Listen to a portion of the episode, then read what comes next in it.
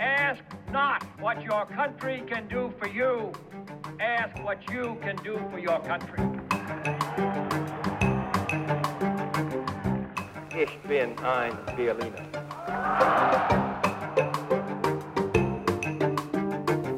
What kind of a peace do I mean, and what kind of a peace do we seek?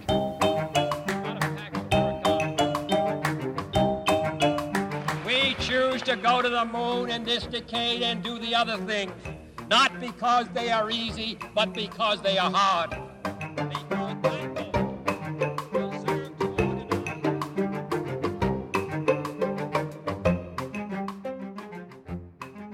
Goddag og velkommen her i Kennedyland, en podcastserie, hvor vi dykker ned i fortællingen om det mest berømte af alle de amerikanske politiske dynastier, nemlig Kennedy-dynastiet. Vi ser nærmere på familiens medlemmer, på folkene omkring dem, den tid de levede i, og de begivenheder, der prægede dem. Mit navn er Peter Keldorf, jeg er en del af holdet på kongressen.com og din vært i denne podcastserie. En programserie, der præsenteres i samarbejde med sortesokker.dk. Her kan du blandt andet købe den berømte præsidentsok med John F. Kennedy på. Med mig i studiet har jeg min medvært, nemlig vores chefredaktør Anders Savner, som igennem mere end 10 år har beskæftiget sig med Kennedy-klanen. Det har blandt andet resulteret i fire bøger om familien, et show om de største JFK-taler, en dokumentarfilm og så må man bare sige, Anders, du er jo den største nørd, øh, om ikke i rummet, men så i Danmark nærmest. Øh, og alle, øh, der kender dig, ved, at det deler du rigtig gerne ud af. Hvad er det, øh, du har mere til os i dag, vi skal snakke om? Jamen, der er gode sager i posen, min ven, fordi øh, det er jo afslutningen på den her første sæson. Det er jo season finale, og hvilket brag. I dag, så skal vi altså snakke om uh, crooneren over dem alle. Vi skal snakke om en af John F. Kennedys gamle venner, manden, der lavede kampagnesangen til hans 1960-valgkamp, Frank Sinatra. Det, det bliver ikke bedre. Ej, og inden vi taler mere om Frank Sinatra, så lad os give ordet til manden selv. For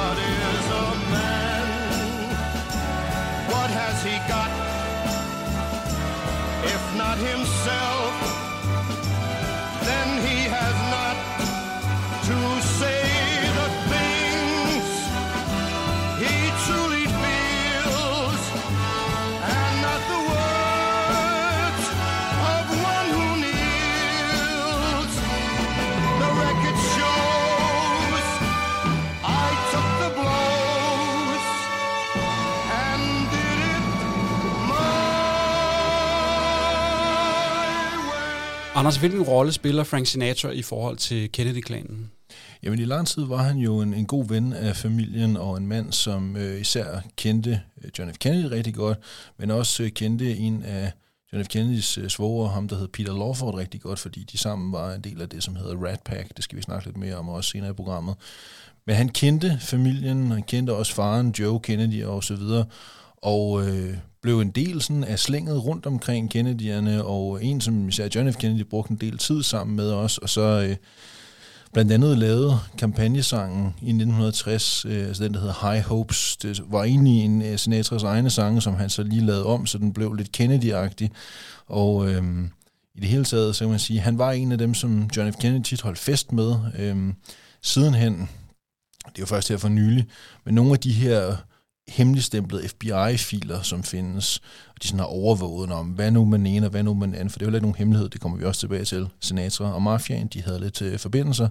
Så derfor holdt FBI også øje med blandt andet, hvad Frank Sinatra han lavede, og nogle af de her filer, der blev deklassificeret i 2010 og 2011, det var sådan nogle dokumenter, der, hvor overskriften for det, der havde foregået, var simpelthen sexfester.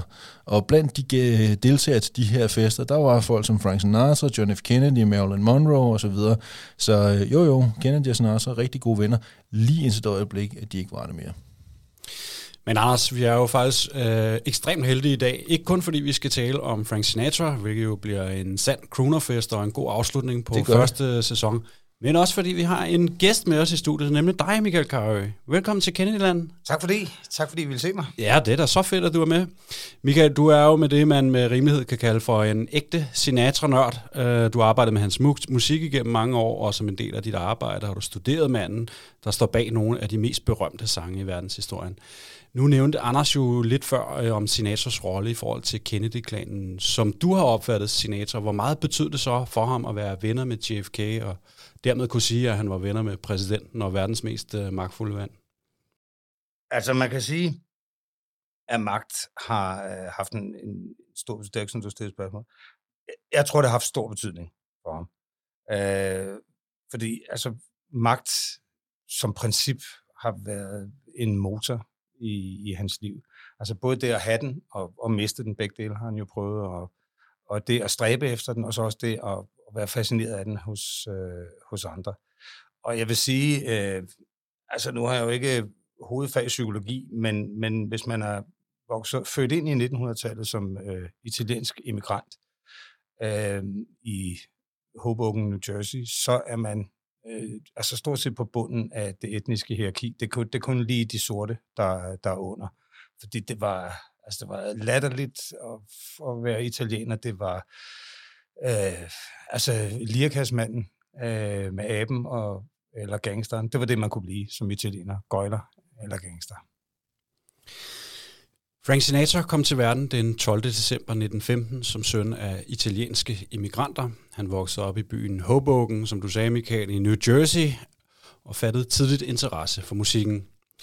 Således begyndte han at optræde som sanger i orkestre med stadig større succes. Uh, hans dybe sangstemme, hans gode udseende og hans evner som showman gjorde, at den kvindelige fanbase blev ganske omfattende, samtidig med at musikbosserne rundt om i pladebranchen øjnede en kommende superstjerne.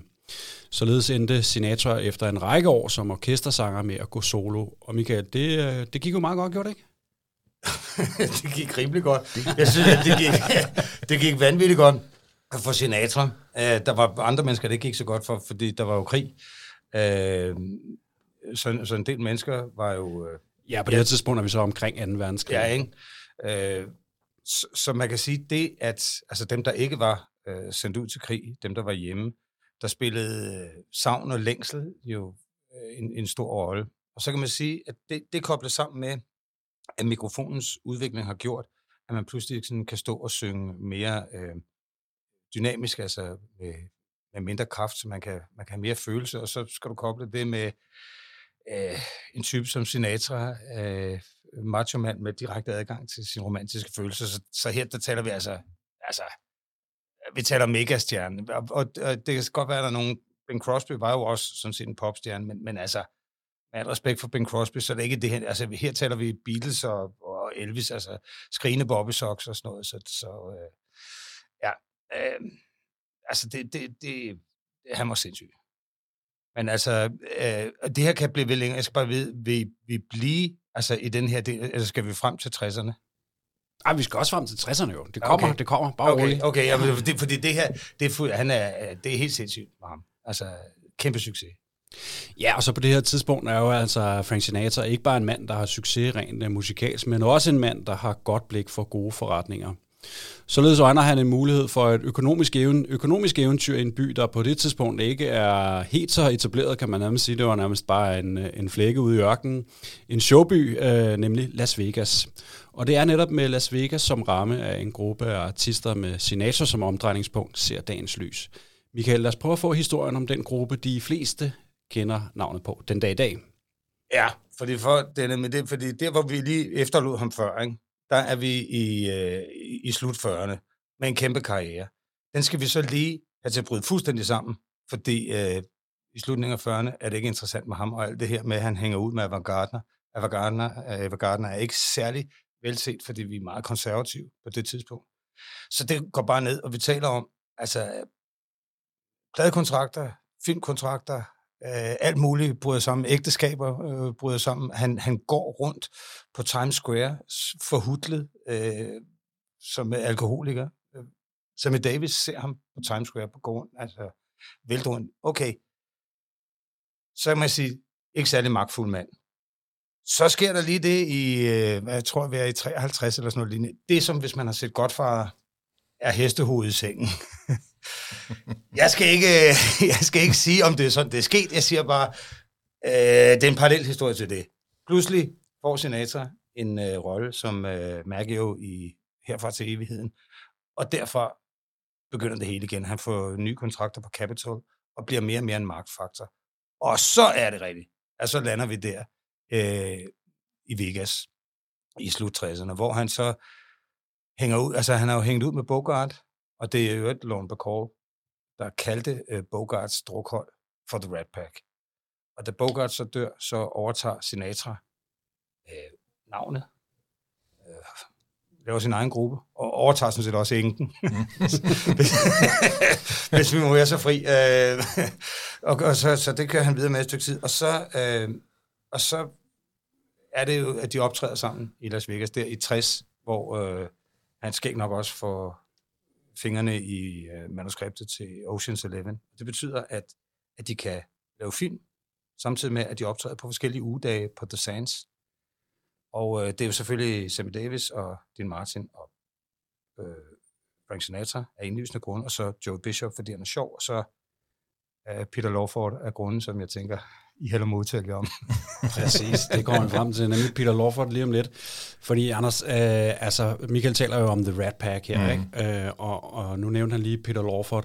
Øh, en mand, som jo faktisk var en del af Kennedy-familien, er det ikke rigtigt? Jo, han var gift med, med Patricia uh, Kennedy, som så blev til Patricia Lawford, en af John F. Kennedys fem søstre, og, uh, og en søster, som jo også netop uh, var, uh, altså, hun var en af de yngste, og derfor øh, også derfor aldersmæssigt tættere på John F. Kennedy. Og de sås ret tit privat, og øh, det gjorde også, at øh, Peter Lawford blev en, som John F. Kennedy brugte meget tid sammen med. Altså modsat lillebroren Bobby, som vi også har talt om i de andre programmer, så var John F. Kennedy jo en mand, der godt kunne lide en god fest. Godt lide at komme ud for sig på shoeser, en stor cigar og møde nogle damer. Og, øh, og det gjorde øh, Peter Lawford godt nok også. Og hele det her festlige øh, lag, som øh, Kennedy og øh, Lawford osv., de tit var, var sammen om at dyrke, jamen i det lag, der var Frank Sinatra også. Så man kan sige, en del af vejen ind til venskabet mellem Kennedy og Sinatra er også, at, at hans svoger, eller hans ene svoger, han har nogle stykker, men hans ene svoger simpelthen er en del af det, som Michael lige før fortalte om, nemlig The Rat Pack. Jeg, jeg skal bare lige sige, vi har ikke... Jeg har prøvet at finde ud af, om de er venner. Altså prøv at finde ud af, om de er venner, fordi Sinatra godt vil have det der link, ja eller om de har... Jeg har ikke... Jeg ved ikke, om du stødt på dem. Jeg kan ikke, jeg kan ikke se nogen dokumentation for øh, hønnen og ægget i den her situation. Nej, det er lidt svært at finde ud af, hvor det egentlig er, det starter henne. Og altså, jeg sad også, øh, øh, vi har jo altid set også den der super fine dokumentarfilm, der også er på Netflix og sådan ja. noget omkring Sinatra. Det fremgår heller ikke rigtig tydeligt af, hvor er det egentlig? Fordi, men der skal ikke, altså i forlængelse af det, du var inde på før, Michael, det der med, hvor meget Sinatra elskede magten, ja. skal der ikke meget fantasi til at forestille sig, at han jo har tænkt, okay, John F. Kennedy, rising star politisk, og ja, når præcis. nu jeg har en del af, af familien intern i Rat Pack i forvejen, ham skal jeg lige blive venner med, for det vil se godt ud. Ja, men det tror jeg også, for det, det, det er svært at se. Altså, altså jeg siger ikke, det, det kan også være, der er Peter Lawford-fans, der lytter på det her, men, men altså, er, er ikke på den måde nogen, hverken blinde skuespiller eller nej, komiker, nej, nej. og synge godt gør han heller ikke, så ligesom sige, okay, what? Hvad bringer du til festen? uh, Nå, ja, men det er altid godt at være gode venner med magtfuld mænd. Ja, ja, ja, det kan jo uh, skaffe meget. Men det er altså ikke uh, ham her, Peter Lawford, som Frank Sinatra. Det er kun ham, som uh, Sinatra kender godt i Kennedy-familien. Han er nemlig blevet gode venner på det her tidspunkt med JFK, med John F. Kennedy, og så har han altså også et par fælles venner med Kennedy-familiens patriark, Joe Kennedy, som vi to har talt rigtig meget om, mm. den store faderfigur i Kennedy-familien. Og Michael, det er vel ikke nogen hemmelighed, at blandt de fælles venner, så var der også øh, højt placerede medlemmer af mafiaen, blandt andet en fyr ved navn øh, Sam Giancana. Hvordan var Sinatras relation til mafiaen på det her tidspunkt? Ja, altså, nu, vil jeg, nu har jeg ikke hørt alle jeres podcasts, så jeg ved ikke, hvad jeres holdning til konspirationsteorier er. Så jeg vil forsøge, øh, jeg vil forsøge altså, ikke at, at sænke øh, den journalistiske integritet her. Det skal du ikke tage dig Det skal du ikke tage dig så, så, så alt, jeg siger nu under det her, øh, det, der ligger et angiveligt... Der er et Michael Carø angiveligt. Der ligger et angiveligt under der, det hele. Er følgende. Ja, for, forlydenderne er. Ikke? Men altså lad os sige på den måde.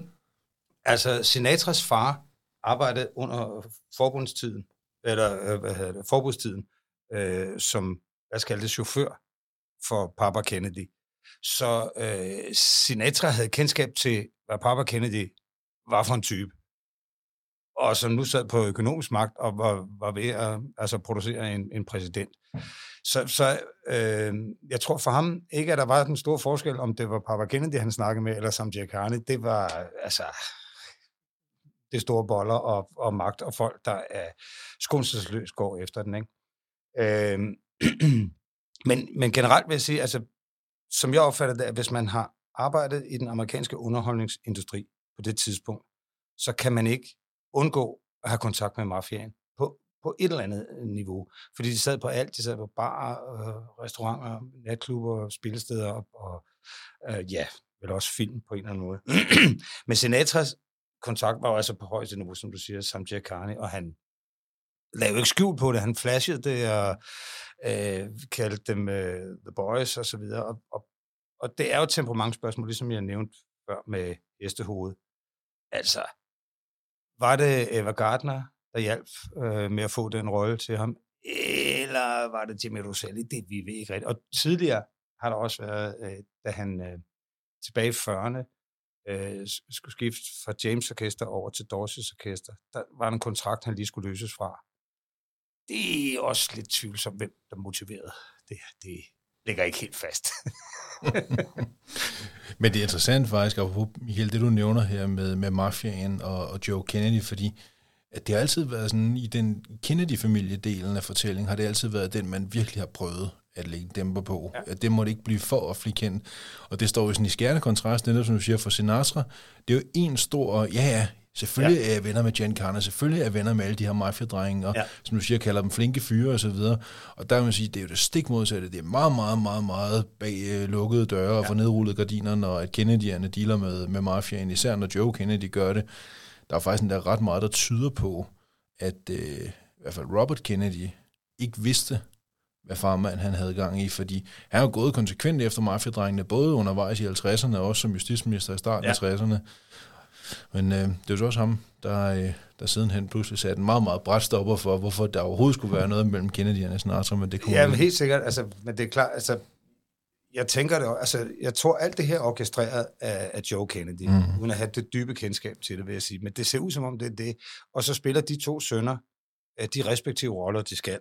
Altså den ene øh, skal blive præsidenten og være den charmerende, og den anden, han skal være Tough hardcore, guy. tough guy på uh, Law and Order, ikke? På det her tidspunkt så er vi så nået frem til omkring 1960, og der gik John F. Kennedy som bekendt jo efter at blive USA's næste præsident. Og i den forbindelse kom Frank Sinatra til at spille en ret uh, profileret rolle i valgkampen, Anders. Prøv at sætte nogle ord på, hvordan Sinatra hjalp Kennedy her. Jamen i virkeligheden kan det koges ned til, øh, til to ord. Jeg vil afholde mig fra at synge dem, det kan Michael gøre meget bedre, men, øh, men High Hopes. Øh, og det, det er fandme godt høre dig synge. Det, det er jo altså, øh, det er jo en af Sinatras gamle sange, som så er blevet øh, lavet om i en, i en Kennedy-version, så det er lige præcis det her med, at du skal stemme på Kennedy, og oppositionen kan ingenting, og at øh, Kennedy han har alt det, som de andre ikke har, og så videre. Og øh, det kan godt være, at den, altså, når man hører den i dag, man går ind på YouTube, og vi har også et lille klip, øh, som vi kan høre lige om et øjeblik, men vi øh, bare lige høre lidt af sangen. Men bare konstatere, det er vanvittigt effektivt. Altså, Kennedy-kampagnen 1960 er jo på, altså på mange niveauer et nybrud med måden at føre politisk valgkamp. Altså, Eisenhower-kampagnerne, meget kan siges om dem, men det mest kreative, de kunne komme med, var, at de fandt på at lave et slogan, der hed I like Ike. Det var så det. Øh, og det står på en badge, jeg har også en køleskabsmagnet med derhjemme, men det er så ligegyldigt.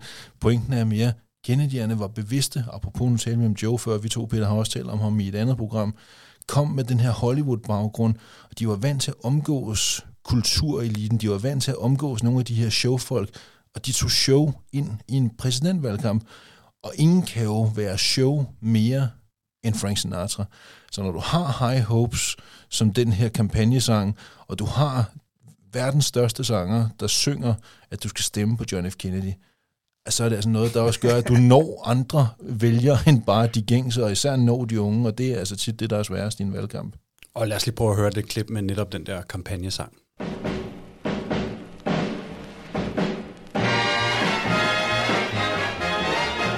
Everyone is voting for Jack, cause he's got what all the rest lack. Everyone wants to back Men det var dog ikke kun øh, musikalsk, at Sinatra valg, øh, hjalp Kennedy-kampagnen, for som Michael fortalte om før, så havde både Sinatra og Joe Kennedy forbindelser til mafiaen og Anders. Der er en del, der tyder på, at det også kom til at spille en rolle i 1960-valgkampen. Ja, det er der jo, fordi der er jo ikke længere i hvert fald så frygtelig meget tvivl om, at havde det ikke været for mafians indblanding, så havde John F. Kennedy næppe vundet Chicago, dermed havde han heller ikke vundet Illinois, hvor Chicago ligger i. Er tværtimod faktisk endda ret meget, der efterhånden dokumenterer, at en utrolig flittighed blandt begravede mennesker rundt omkring på Chicagos kirkegårde faktisk var med til at sikre ham sejren i lige præcis den her stat. Så populær var han. Så er simpelthen utroligt at uh, snakke om vælgermobilisering. Ikke? Det er klart, det er jo det, der sker. Det er, at uh, Giancarlo får at vide, i hvert fald brugte Michael disclaimeren, forlydnerne er, så det vil jeg så gøre her også. forlydnerne er i hvert fald, at Giancarlo øh, får at vide, jamen prøv at høre, hvis du hjælper min søn, altså for at vide Joe Kennedy, hjælper du Junior ind i det hvide hus, så skal vi nok lade dig være i fred. Der er, og analysen skal så efter sine også have været for Giancarlos side at sige, det kan godt betale sig.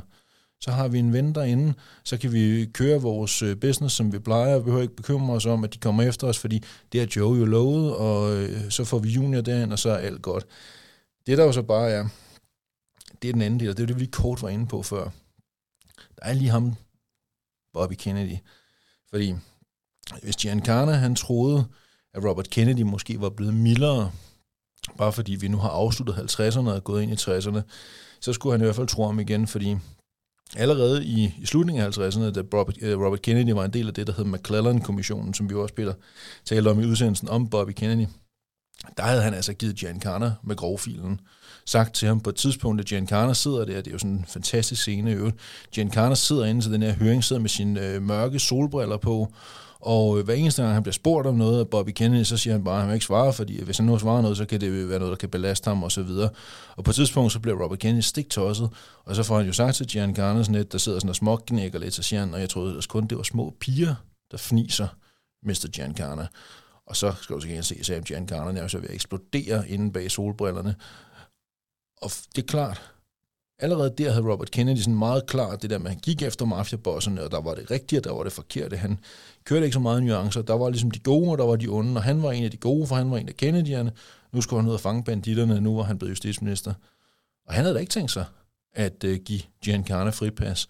Og det er sådan lidt inde i den del, hvor vi ikke ved så meget om, hvad det egentlig er, der er sket bag de lukkede døre, fordi vi ved, at uh, Joe Kennedy havde forbindelser til Giancarlo og til mafiaen.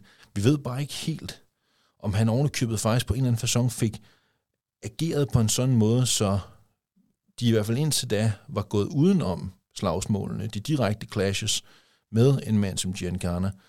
Til gengæld så ved vi også, at øh, Joe Kennedy, som vi jo talte om i udsendelsen om ham, blev ramt af det her savtilfælde i slutningen af, af 1961, og derfor ikke længere kan trække de her tråde, som han måske har gjort tidligere. Hvor meget han rent faktisk gjorde det, det ved vi ikke. Men vi ved i hvert fald bare, at Giancana blev meget, meget lidt tilfreds, da Robert Kennedy som justitsminister lancerer den her fokuserede indsats mod lige præcis blandt andet mafiabosser som ham selv.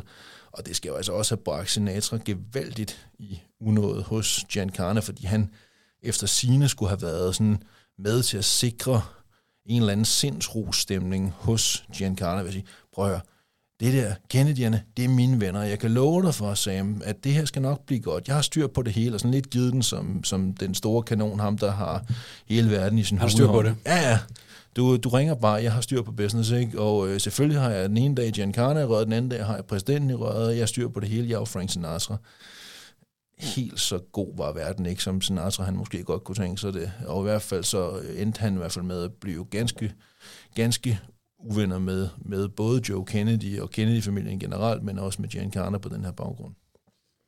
Ja, så på det her tidspunkt er vi jo altså lige efter valget i, øh, i november 1960, og så øh, hvor John F. Kennedy jo som bekendt vandt præsidentvalget meget knebent øh, over republikaneren Richard Nixon.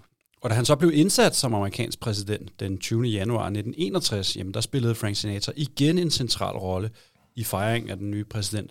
Anders, hvad var Sinatras rolle her?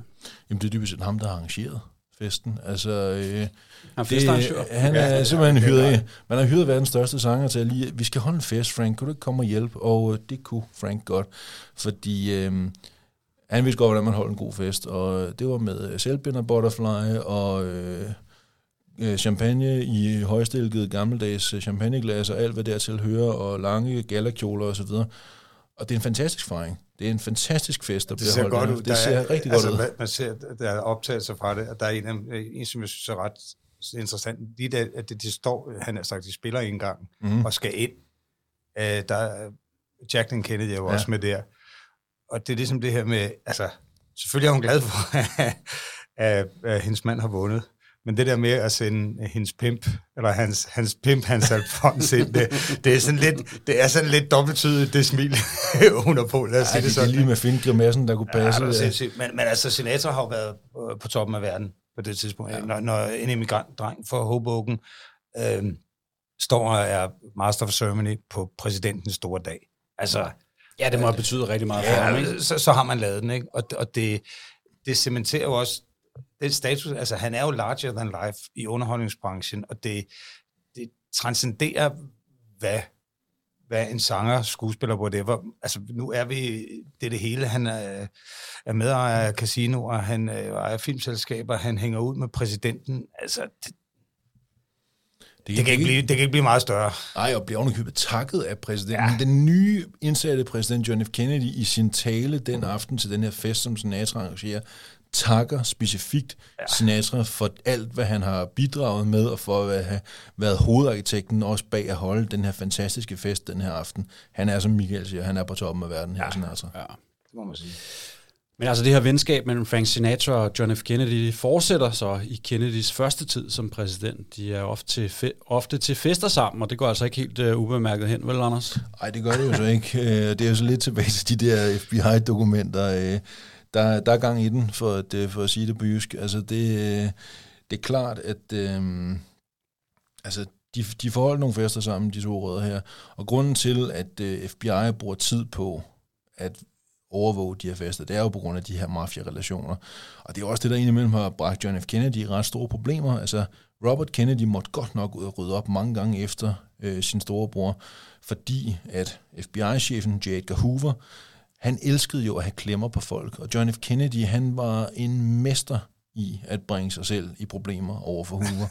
Hver eneste gang han havde mødt en eller anden ny kvinde, eller om det så var en, der også havde datet Giancana, eller om hvad hun ellers måtte have af forbindelser, hvem det end var, han havde mødt, så vidste Hoover det som regel godt. Og så kunne han lige hive nogle billeder frem, og så kunne han hive Bobby Kennedy over til en samtale over i FBI-hovedkontoret, eller han kunne lige kigge forbi justitsen og sige, ved du hvad du, øh, se lige her, hvad jeg har af din storebror.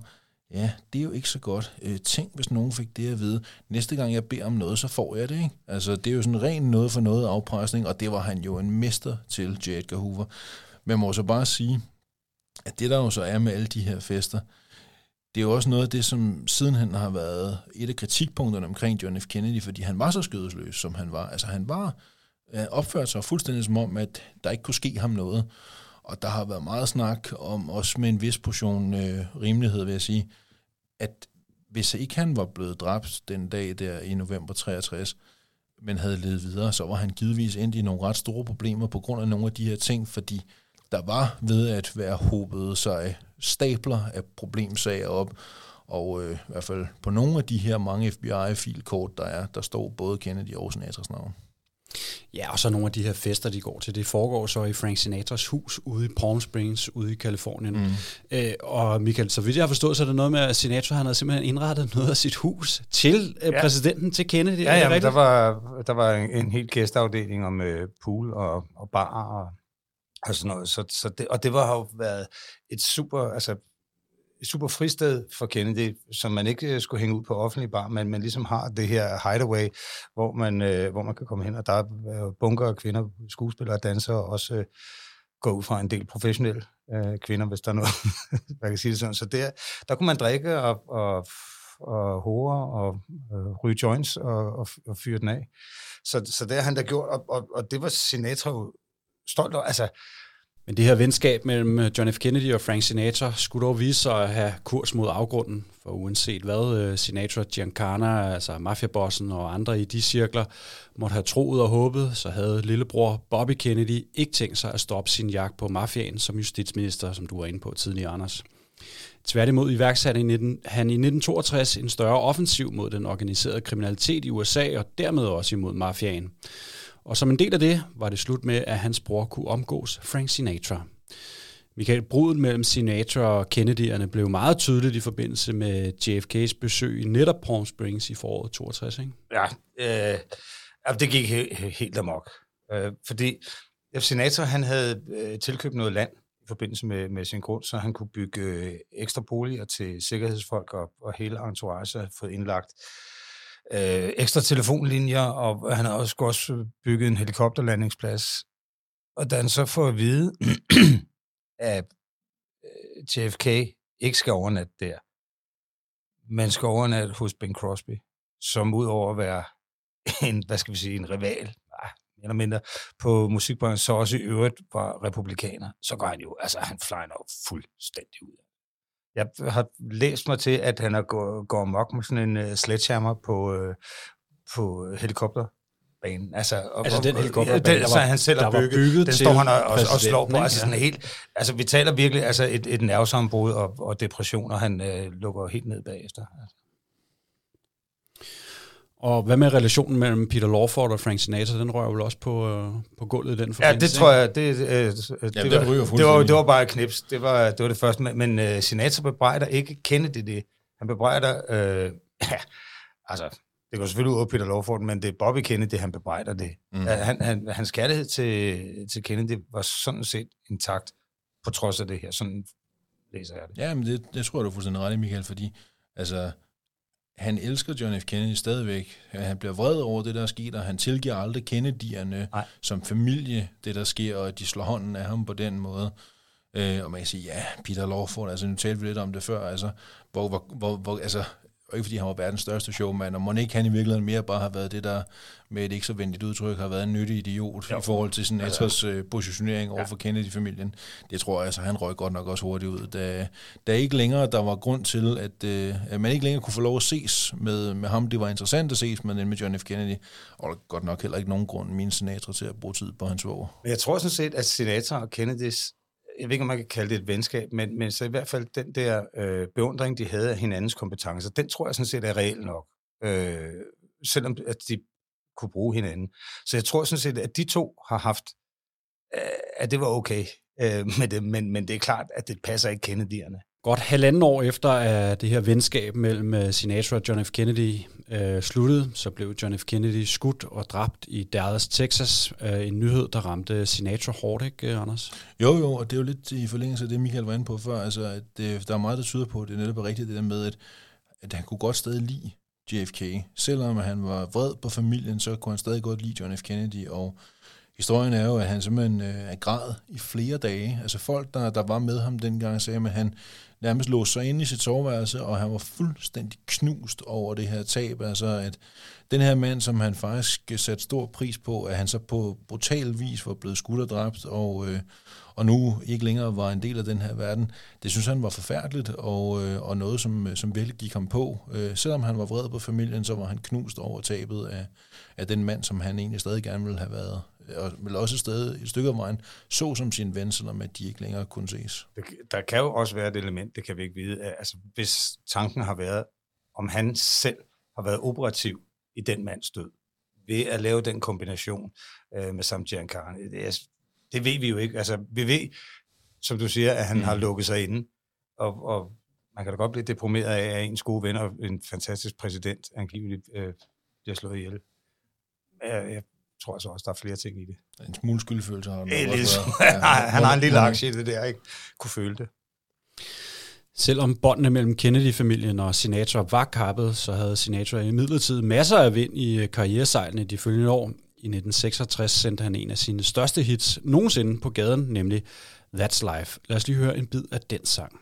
Each time I find myself laying flat on my face, I just pick myself up and get back in the race. That's life.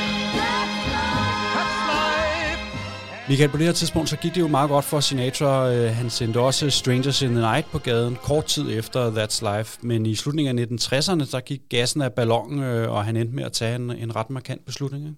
Ja, altså han, han måtte jo erkende på et eller andet tidspunkt meget modvilligt, at øh, han ikke havde den længere. Og det var ligegyldigt, hvor meget han talte øh, rocken og, og contemporary pop ned, så havde han jo ikke længere den adgang til airtime og til tv og, og så videre.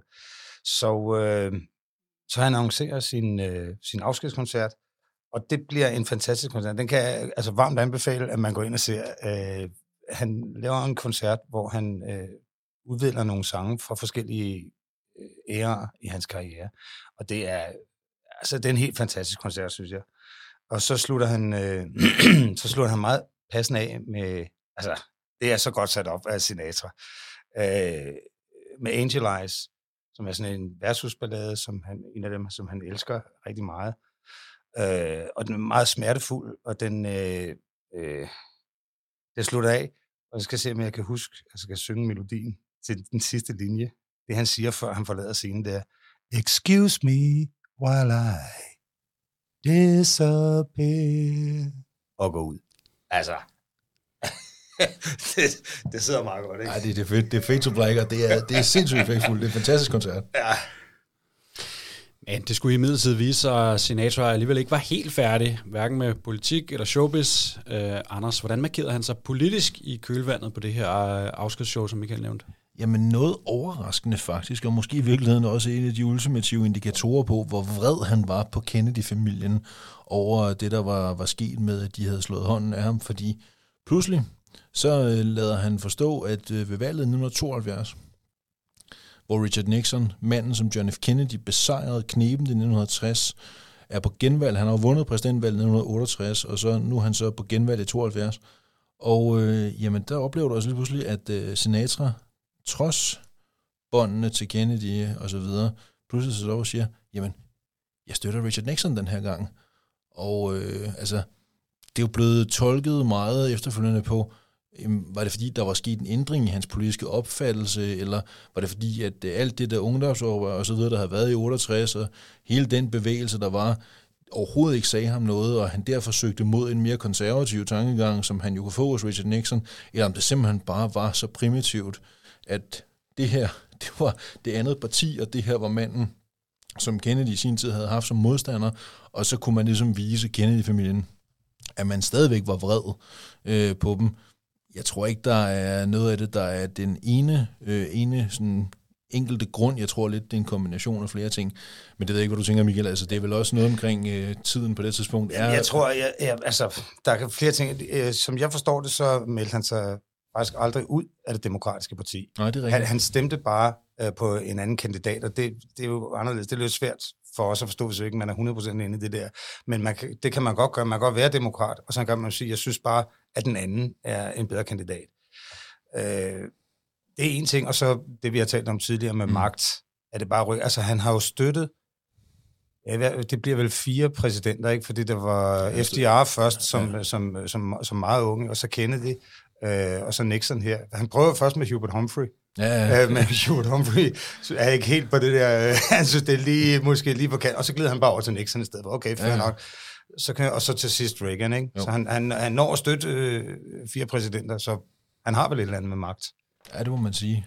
Det var sådan den politiske side her i øh, starten af 70'erne, men han øh, laver også comeback jo, øh, Michael. Prøv at fortælle lidt om, hvordan går det med det? Ja, altså han, øh, han, han klarer at gå på pension i 16 måneder. Og så begynder så indspiller han det der album, uh, Old Blue Eyes is Back. Uh, og, og han laver tv-show, og uh, han får fast residence på Caesars, mener jeg, og så uh, starter der en verdensturné, som, som jeg ikke ved, om i i virkeligheden nogensinde sluttede. Ja, det gjorde, det gjorde vel nærmest ikke rigtigt. jeg, tror, jeg tror, den skiftede navn undervejs, men den, den blev sådan set ved. Øh, og så, øh, så i 80, der øh, udsender han, det, ved jeg, øh, det er nyt for mig, jeg, jeg er faktisk ikke kendt så meget til det, men han udsender et øh, triplealbum, der hedder øh, Trilogy øh, Past, Present and Future. Og, og Past, det er alle de der gamle svingnumre, det er fint nok, og, og Present, det er så, øh, hvor han fortolker en nutid popmusik, og der er øh, Billy Joe's Just The Way You Are, og, og øh, Beatles Something på. Og så er der, så er der et album, altså hvis man er til Sinatra, så bare lige prøv at gå forbi det, der hedder Future. det er simpelthen det sygeste. Mm. Altså, det er et musical-projekt, hvor han, hvor han synger om fremtiden, og han synger om stjernerne, øh, planeterne, og øh, det er noget med øh, Pluto, er, er det nærmeste helvede, men øh, Uranus, Uranus er wonderful. Ja, og så kan man jo bare være glad for, jeg ved godt, det har ikke noget med det, vi, gør, vi taler om at gøre, men det er sjovt, at han kalder det Uranus is wonderful. Og, og der kan man bare være helt glad for, at han har den udtale. For resten af USA kalder det jo noget andet. og det vil bare virkelig være en dårlig tekst. Anyway, prøv at have, det er en fuldstændig sindssyg. Nå, så tænker man, okay, kan sådan en trilogi sælge? Der tror jeg lige, jeg glemte at sige, at på det midterste album for Prison, der tager han også lige et nummer med fra den der kæmpe fiasko, som Scorsese lavede med en film med Liza Minnelli, som hed, nå nej, New York, New York. Så, altså, Forholdsvis stort helt. ja, det gik ikke. Åh, det gik. Lad os lige prøve at høre et klip øh, med netop New York, New York.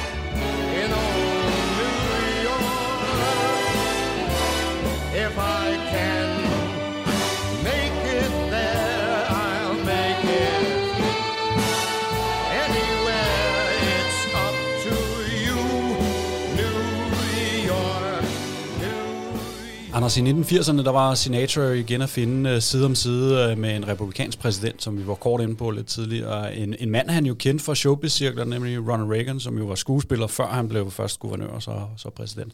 I 1985, der valgte selv samme Reagan at hedde ham. Øh, prøv at fortælle lidt om det. Jamen det er rigtigt, for det er jo det, som Michael fortalte. Det er den sidste af de fire præsidenter, som Sinatra han støtter. Det er jo den her gamle skuespiller, ham han kender fra showbiz-miljøet. En mand, som han faktisk virkelig godt kan lide, øh, nemlig Ronald Reagan. Og også en, en mand, som, øh, som du netop siger, vælger at øh, sige, jamen Sinatra han er en ægte amerikaner. Han, han skal have det, som hedder Presidential Medal of Freedom, og det er jo sådan den højeste heder, du kan få som, som civil borger i USA, det er den her præsident øh, frihedsmedalje.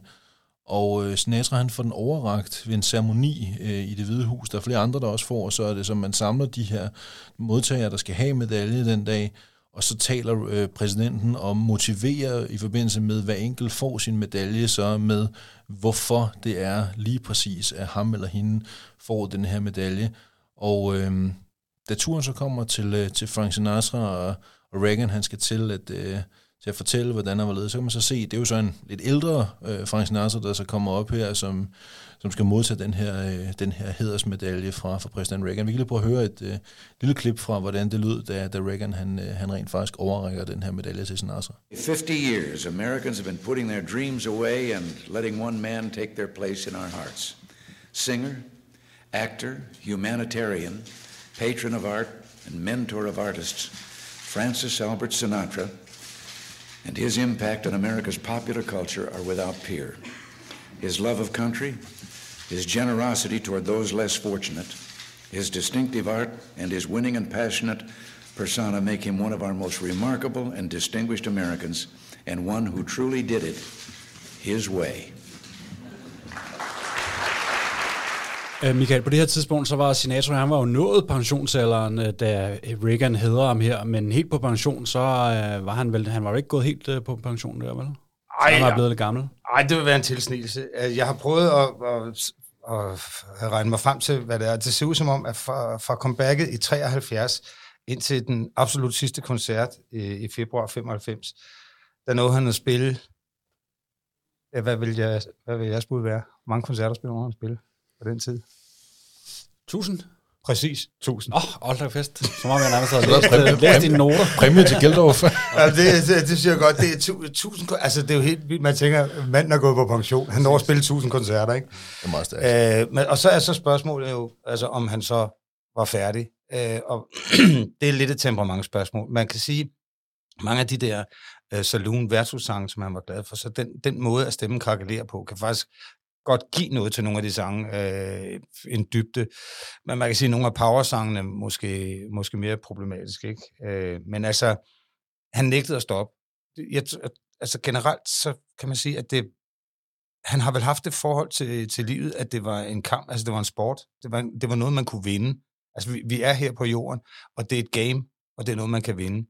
Så derfor, som jeg har læst mig frem til, så skulle hans sidste ord øh, til Barbara også være, altså, det absolut sidste ord, han siger her i, på den her klode, det er, I'm losing.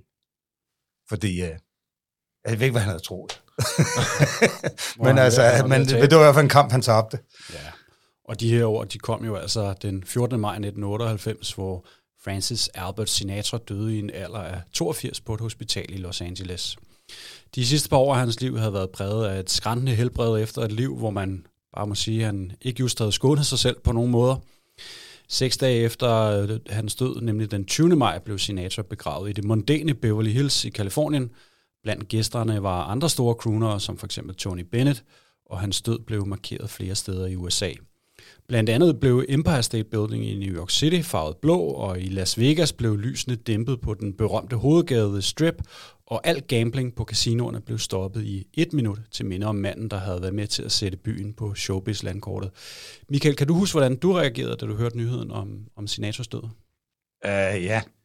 Altså nu ved jeg ikke, hvor lang den her podcast må være, men altså, jeg, jeg vil lige sætte op et kort. Øh, uh, 14. maj dør han uh, om aftenen. 15. maj har jeg premiere ude på Bellevue på et show, der indeholder masser af Sinatra-sange. Så jeg får informationen i en taxa på vej ind til Danmarks Radio på premieredagen, fordi jeg skal ind og lave et radiointerview. Men Lysmand spørger, øh, øh, har du hørt, at han er død? Og jeg er bare sådan her, what? Altså, om skal vi gøre noget? Så nej, det gør vi fandme ikke. Øh, så siger lysmanden, jamen jeg har sådan en gobo, sådan en lyseffekt, som vi kan sætte op på den blå ly- øh, væg, vi har til allersidst, bare hvor hans ansigt, hvor man ser hans øh, profil, og så hans autograf. Skal vi gøre det? Så siger jeg, ja. Og så ude på Bellevue Teater, der, der kan man tage taget fra. Så siger jeg, så synes jeg, du skal køre taget fra. Og Så alle de der moving spots, når vi laver My Way til sidst, alle de moving spots, dem fjerner du fra mig, og så peger du dem bare op i luften. Og det var det, vi aftalte. Og det gjorde vi så, og det var jo fuldstændig sindssygt. Og, og for mig, altså, det er jo også en af gode... En ting er, at jeg er fascineret af, af mandens liv, og, og primært af, af musikken.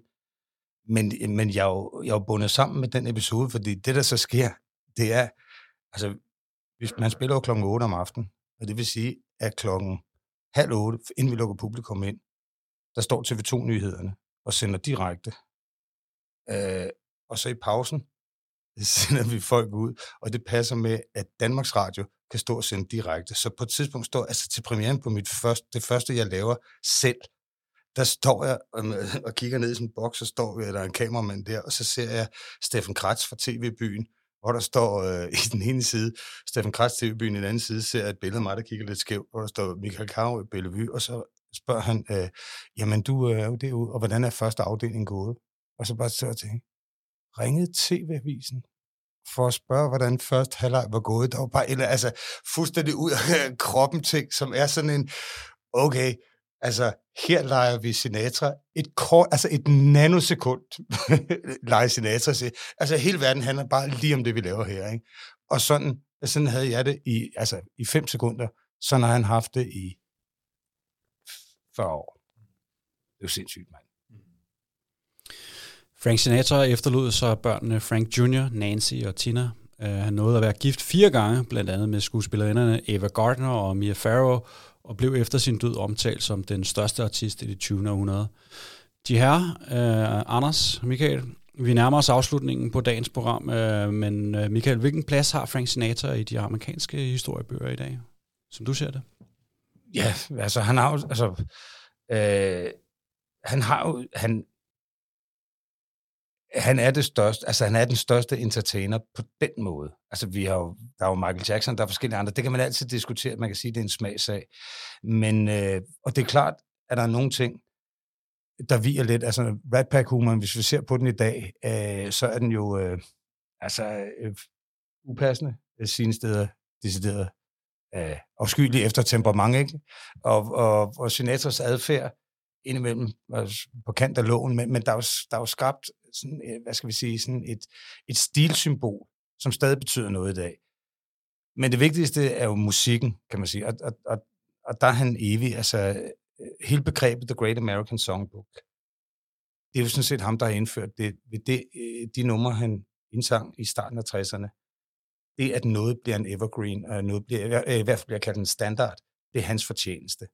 Det at tage alle de der øh, Berlin, øh, gør som whatever, alt det der musik, det er hans fortjeneste. Og så men over det hele, der drejer det sig om, øh, om et helt exceptionelt musikalsk talent og evnen til at fortolke over alle grænser.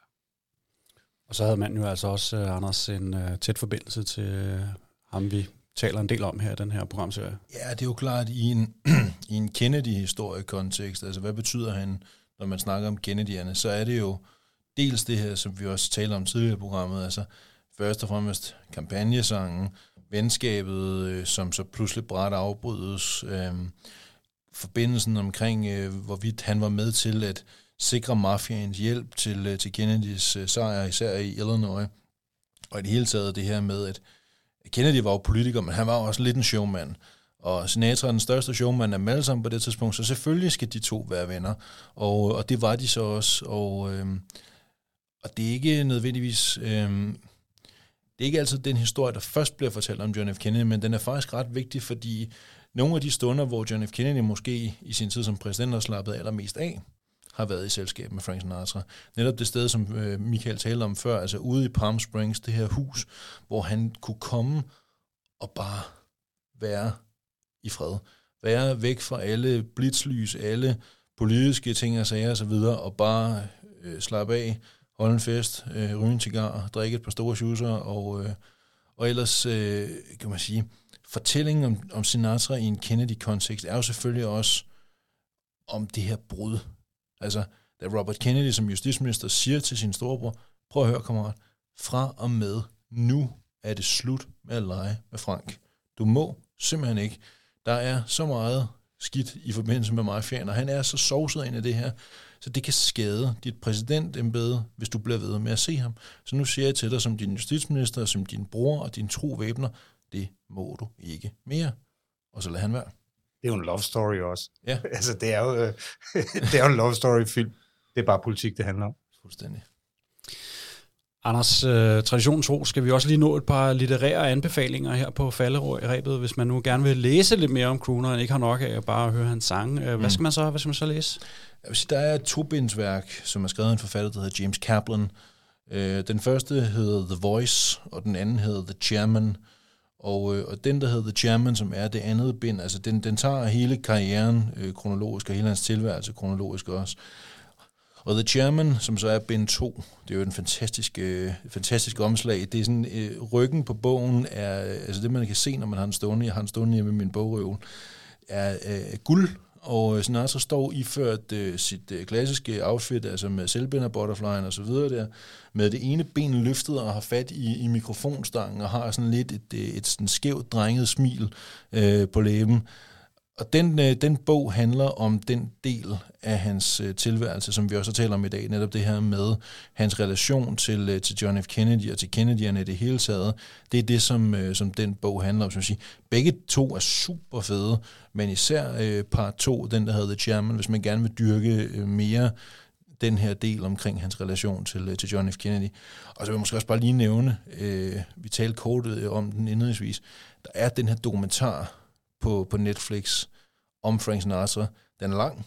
Den er vel, Ja, hvad er den, Michael, fire timer eller sådan noget? Ja, det tror jeg. Det er noget den det, det, to, to gange to timer. Ja, præcis. Ja. Ja. Det er to aftener. Ja. øh, men øh, ikke desto mindre, så det er to aftener rigtig godt øh, brugt, fordi det er, det er for det første et super fed dokumentarudsendelse, og det er spændende, og, øh, og det er ret velfortalt også, altså med alle de rigtige, øh, både klip øh, og øh, koncertbider og så videre. Blandt andet, altså det er jo, den røde tråd, kan man vel godt sige, Michael, det er jo faktisk, meget af det er hans, øh, den afskedskoncert, der så ikke Ja, helt... det, det, det er bygget op omkring den afsked, fordi den er, den er kronologisk hans liv, så, så, så bruger de den som udgangspunkt.